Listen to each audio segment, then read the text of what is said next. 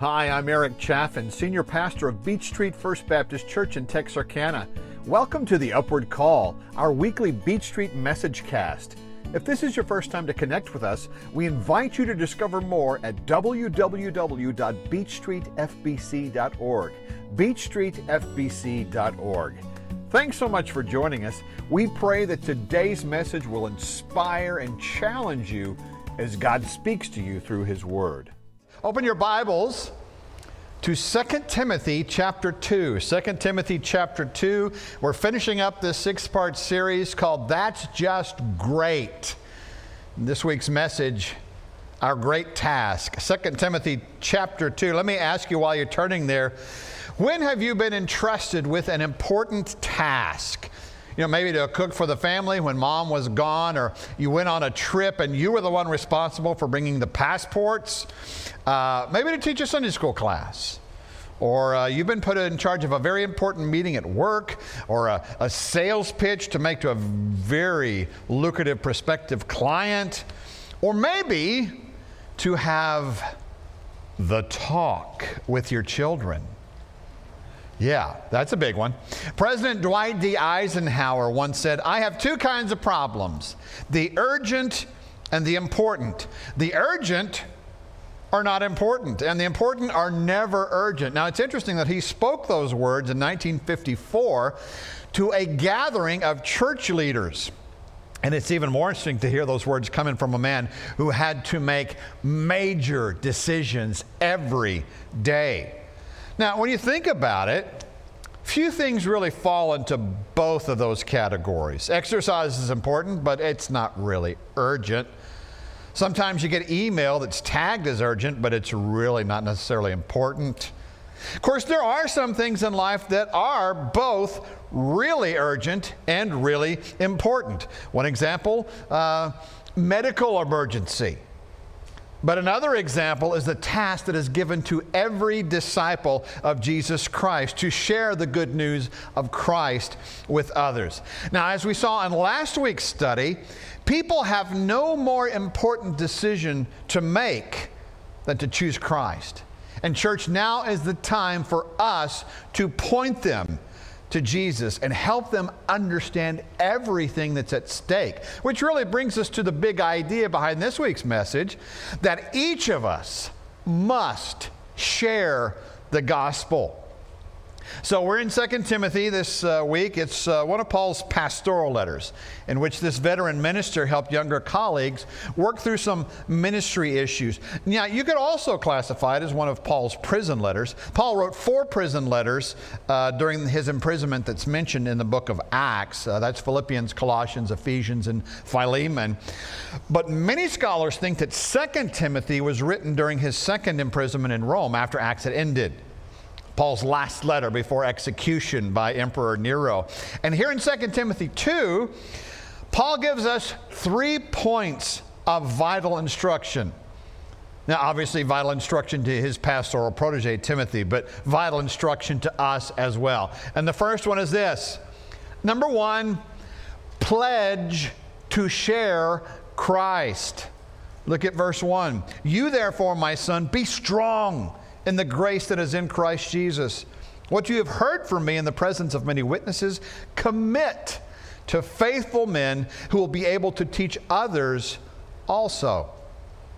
Now, what Paul was describing in these verses was really the process of discipleship, which involves knowing and, and walking in the truths of Jesus and, and leading others to do the same. And, and in verse 2, Paul tells Timothy to take what he's learned and commit that to faithful men. Now, that Greek word for commit, it means to entrust for safekeeping.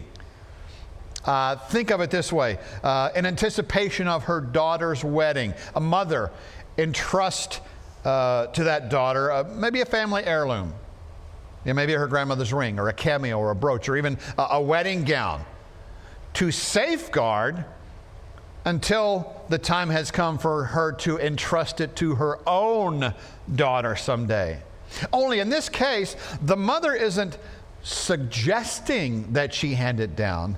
She's actually instructing her to do it. You see that, that uh, word for commit, uh, it's actually in the imperative mood in the Greek. And I, and I, know, just like last week, some of your, your eyeballs are probably rolling in the back of your head. Why? Why with the Greek again? Why the grammatical stuff? Well, it's very simple. The imperative mood, it just means that it's a command. Okay? Uh, it, you know, Paul's not saying, Timothy, I, uh, I think it'd be a good idea if, or uh, Timothy, could I make a suggestion? No, Paul is saying, Timothy, get her done. That's what he's saying. Take those truths of the good news of Jesus Christ that you've learned from me, and then entrust those gospel truths to faithful disciples who will in turn pass it on to others. Paul, you see, had invested a lot of time and effort into teaching and discipling Timothy. So now he's encouraging Timothy to pay it forward and teach others who will teach others. But let me ask you this whose instruction does Paul remind us of here? Hmm, could it be Jesus? You see, Paul's challenge to Timothy echoes the Great Commission. Before Jesus ascended into heaven, he gave his own disciples this instruction Go, therefore, and make disciples of all nations, baptizing them in the name of the Father and of the Son and of the Holy Spirit, teaching them to observe everything I have commanded you. And remember, I am with you always to the end of the age. That's Matthew 28 19 and 20. Well, guess what?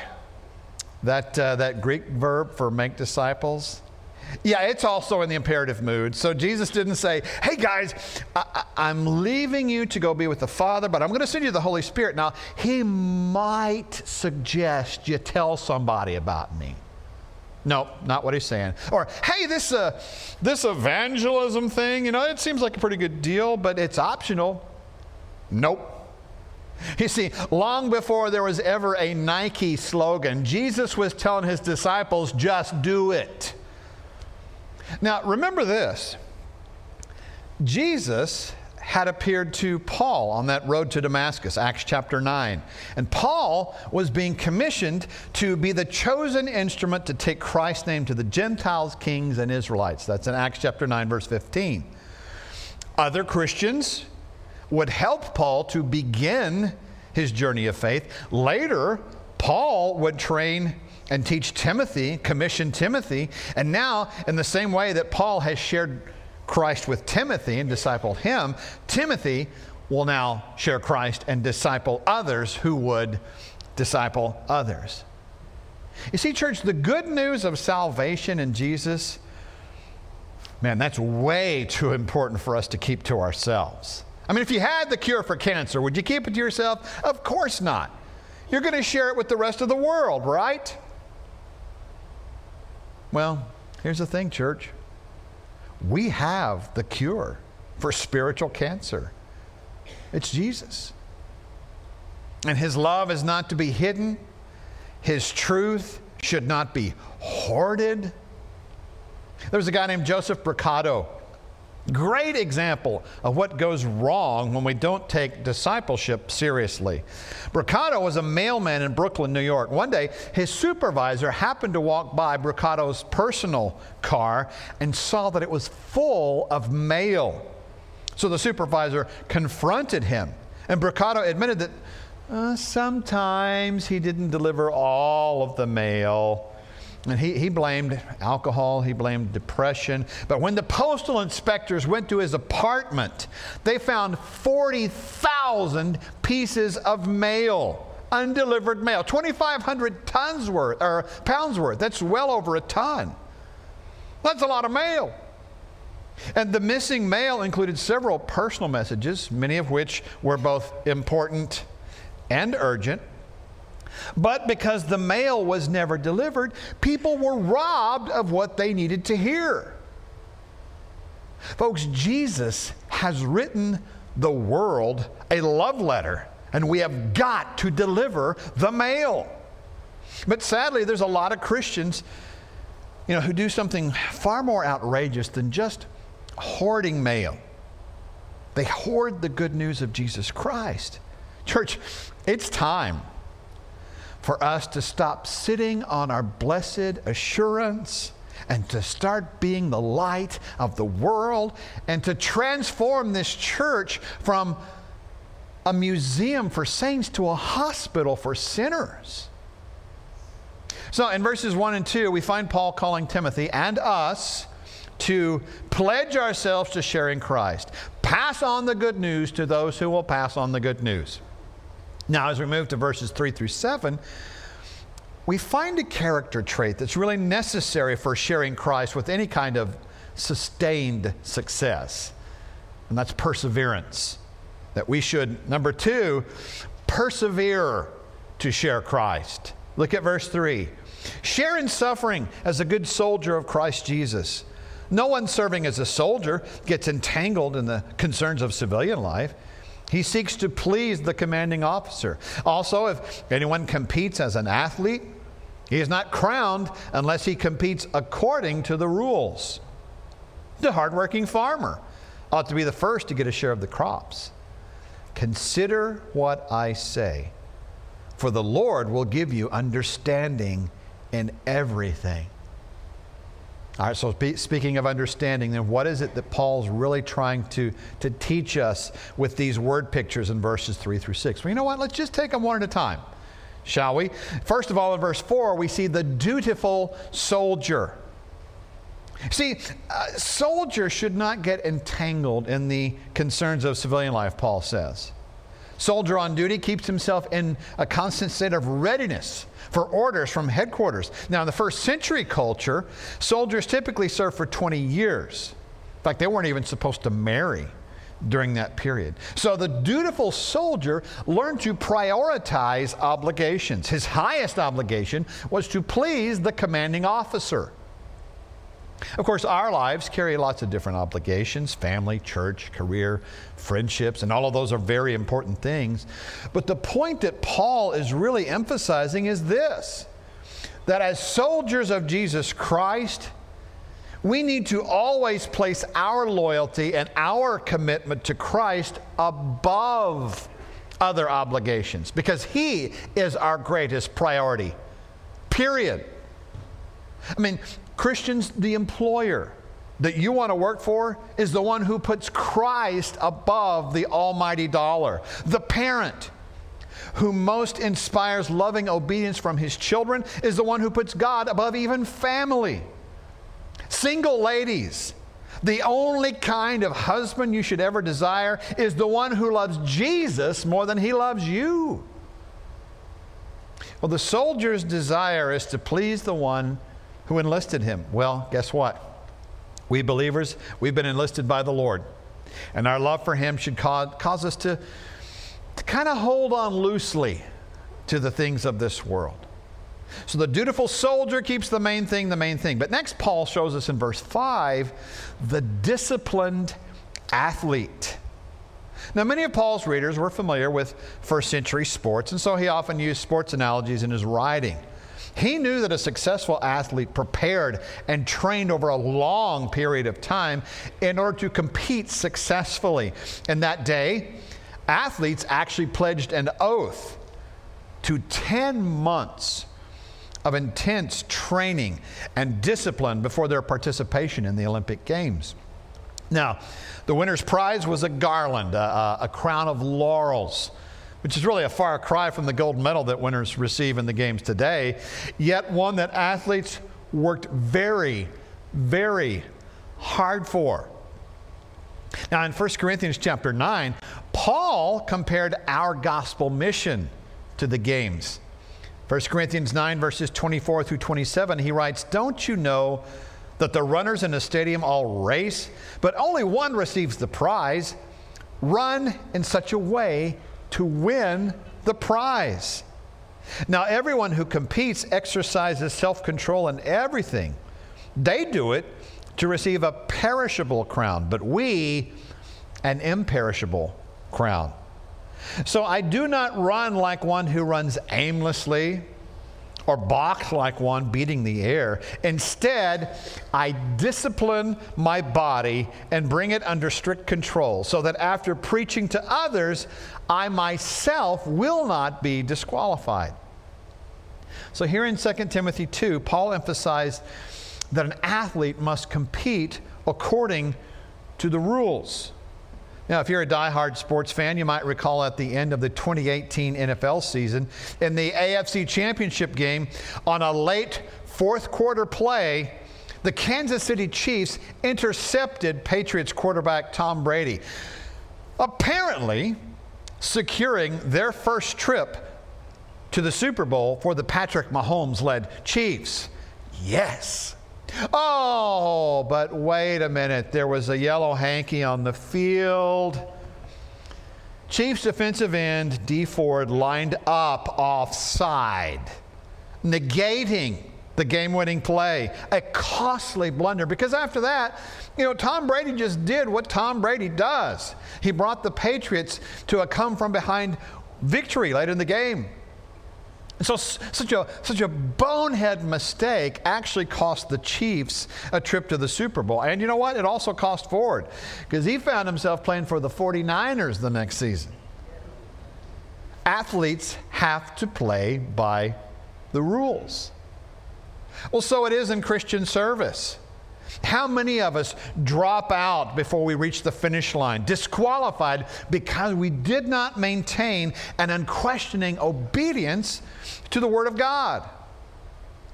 You know, for us, like a disciplined athlete, we've got to focus on core spiritual disciplines. Things like personal prayer time, our, our Bible study, our giving, uh, gathering together for, for corporate worship, all those things in order to be able to better share the good news. And like that disciplined athlete, we give it our all. I think it was William Barclay who once said that a spare time Christian is a contradiction in terms. A man's whole life should be one strenuous endeavor to live out his Christianity in every moment and in every sphere of his life. So, here Paul compares our role as gospel bearers to that of the dutiful soldier, also the disciplined athlete, but then there's a third comparison. We see it in verse 6 the dedicated farmer. Now, farming methods have changed a whole lot since Paul's day, but successful farmers still have to be very hardworking. Farmers got to be dedicated. His line of work is not for the easily discouraged. And if a farmer isn't willing to really play the long game, yeah, he might as well get out now. But Paul's main emphasis, really, with this particular word picture is that the farmer ought to be the first one to get a share of the crops. Now, those words would have really served as an encouragement to Timothy if he ever got discouraged in his labor for the Lord. His toil would not go unrewarded. His labor of love would not go unnoticed. So when Paul said in verse 6 that the farmer ought to be the first to get a share of the crops, he was talking about the spiritual rewards, the, the blessings that come to those who serve Christ faithfully, consistently, patiently, just like farmers. There's a guy named Azam. He's a Christian in Somalia who smuggled Bibles into his country. The uh, only way he was able to do that, though, was in a coffin. You see, Azam would climb into a coffin and lie underneath a deceased body, and he would travel that way to Kenya, where he would get the Bibles, and then he'd travel in another coffin, headed back to Somalia to take the Bibles back. and Azam said, I love the irony that caskets for dead people are used to bring new life in Somalia. We see, Azam is an example of what Paul was teaching that we are to be dutiful disciplined, dedicated to whatever it takes, and to endure suffering when necessary in order to advance the cause of Christ. What? Wait. Eric, did you just say suffering? No way. Su- suffering? Did I hear you correctly? Yeah. Suffering. That's why Paul said share in suffering in verse 3. Oh, you, you thought the Christian life was going to be easy? Let's get real, Christians. Perseverance in the Christian life is no easy feat. So I think that's why in verse 1, Paul told Timothy to be strong in the grace that is in Christ Jesus. Because, you know, left to our own strength, man, ultimately we're going to burn out, we're going to fade away. Now, Paul, he knew hardship, he knew about weakness. And when he brought his concerns to God, you remember what the Lord tell, told him? 2 Corinthians chapter 12, verse 9.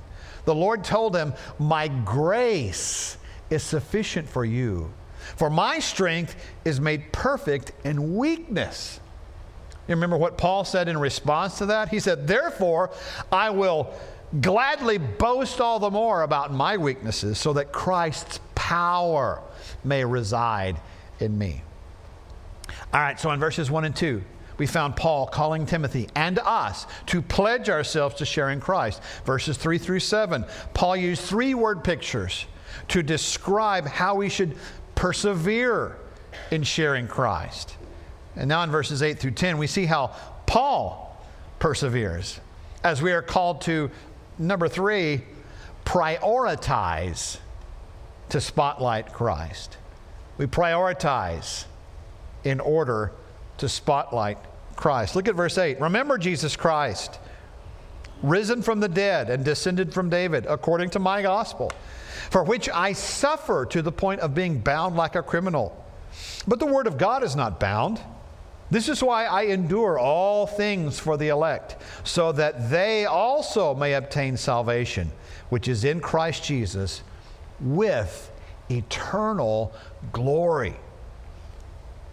Remember Christ Jesus, Paul says in verse 8. Remember. Remember, it's a present active imperative. Present tense active voice means it's an ongoing action, not just a one time thing. And well, you already know what the imperative mood means, right? Yeah, I've kind of kicked that dead horse one time too many. The more you kick a dead horse, the more it stinks, right? No, imperative mood, it's a command. Paul is commanding Timothy and us remember Jesus Christ. Now, what specifically should we remember about him? What aspects of Christ's person and work are we being told to spotlight? A couple things you see them in verse 8. First, that Jesus is risen from the dead. Now, we talked a lot about this last week. The resurrection of Christ is really the linchpin of Christianity. Without a living Savior, our faith is in vain. So the resurrection of Jesus was central to Paul's preaching and teaching. In fact, that, that, that God raised Jesus, that was the basic evidence for Jesus' deity. The fact that Jesus was God. So we're told to remember this. We're also told to remember that Jesus is descended from David.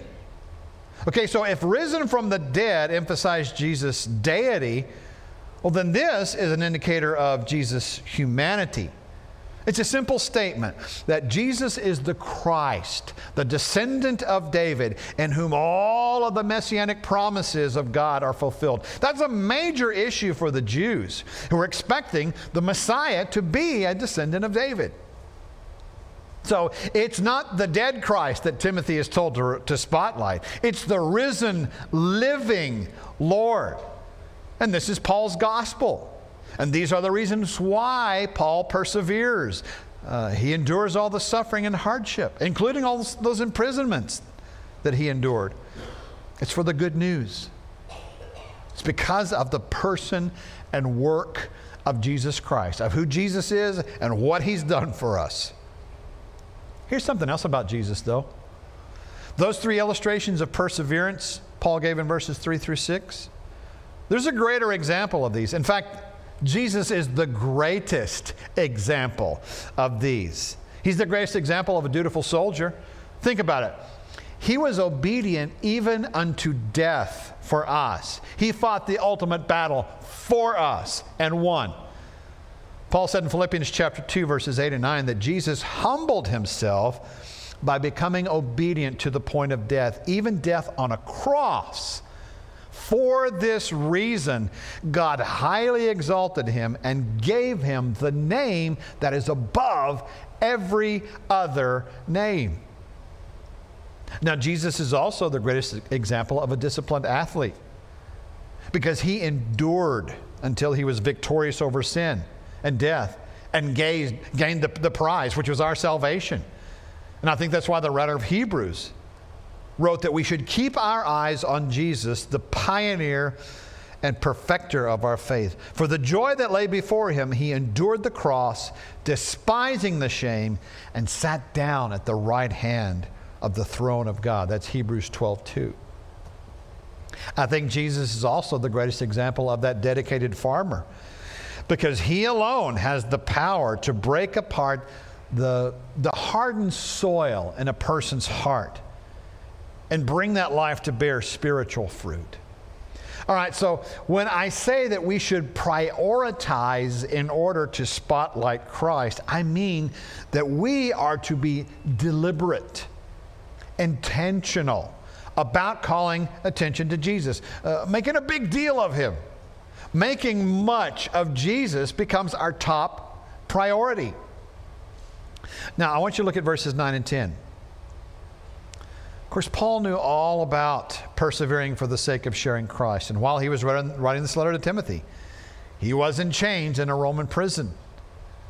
And even worse, he knew that he would soon be put to death by his captors. We read about that in 2 Timothy chapter 4. And yet, even in chains, here in verse 9, Paul declared that while he might be bound, God's message isn't bound. Yes, Paul would die, but the gospel never would. In fact, the gospel of Jesus Christ had become Paul's very life. That's why he referred to it as my gospel. Now, I want you to notice two words at the end of verse 10 eternal glory. As a lot of Bible scholars have noted, our salvation has a beginning. Okay? In theological terms, we call that justification. It's being made right with God. And as a result, we are being saved from the penalty of sin. Our salvation also has a middle. We call it sanctification. It's us being made more like Jesus every day as the Holy Spirit works within us and at the same time really saves us from the power of sin in our daily lives. Our salvation also has an end. And Paul sometimes identified this final stage of our salvation as glorification which is really us being saved from the very presence of sin, but also being ushered into the presence of Almighty God. And this is the eternal glory that Paul's talking about in verse 10. Not just his own, but for all believers. He realized that through his suffering for the sake of the gospel, souls were being saved. And that vision of guilty sinners now made clean and saved by the grace of God, that was sufficient to inspire Paul to endure great trial and tremendous suffering. Because these very souls would one day participate in the same eternal glory with Christ Jesus. So, in these verses, Paul's teaching us that constant reminders of the Savior's person and work are essential for those of us who serve Him. And there's great encouragement in remembering that, hey, even the Lord Jesus Himself reached the glory of heaven by way of the cross and the grave. That had to be especially encouraging for believers in Paul's day who were facing suffering and possible death because of their faith. So let's take what Paul is teaching us here and let's turn it inward.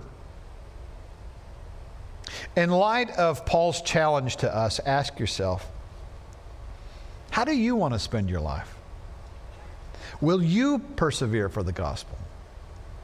Or will you just wander away from the task when the going gets tough?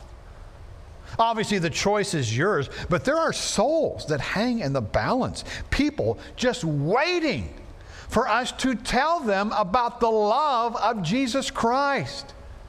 Simply put, this is our great task. It is our greatest task. Which brings us full circle to the big idea that each of us must share the gospel. So ask yourself what are my hopes and dreams for sharing the gospel? What plans can I make this month to share the gospel? And what action steps do I need to take in order to bring those plans to fulfillment? Or more simply than that, you just ask yourself, what are some practical ways that I can respond to Paul's challenge that we've explored here in this particular passage? Well, I'll give you some starters, three action steps you can take. Number one is to pray. Pray for the lost. I mean, if you've never told anybody about Christ, begin with prayer. Pray that God will bless you with boldness and wisdom. Pray for an opportunity to share Jesus with someone that God has prepared to hear the good news. So, pray for the lost. Here's the second one prepare. Prepare to share. Seek out some new information, learn some new strategies for sharing the truth of Christ with others. And if you need help, in learning to better share Jesus, connect with somebody in the church here that can mentor you with regard to that. Or ask me, and I'll provide you with some training materials. Or we'll start an evangelism class here at the church. So prepare to share. And then the third one participate. Participate in evangelism. You know, maybe that means joining a group in the church that regularly engages in outreach, or maybe that means making plans to go on a short term missions trip for the purpose of sharing the gospel. I would encourage you to try out the 3151 strategy. 3151. List three people that you're praying will accept the gift of salvation. Write out one sentence that summarizes the gospel. And then challenge five other Christians to join you in this strategy. And then commit to sharing the gospel with one person this week. 3151. Thanks for listening to today's message. If you'd like to have a personal relationship with God, it's pretty simple. It's repent, believe, and receive. We acknowledge that we're all sinners who fall short, and we repent. That word means to change your mind about the way you've been living.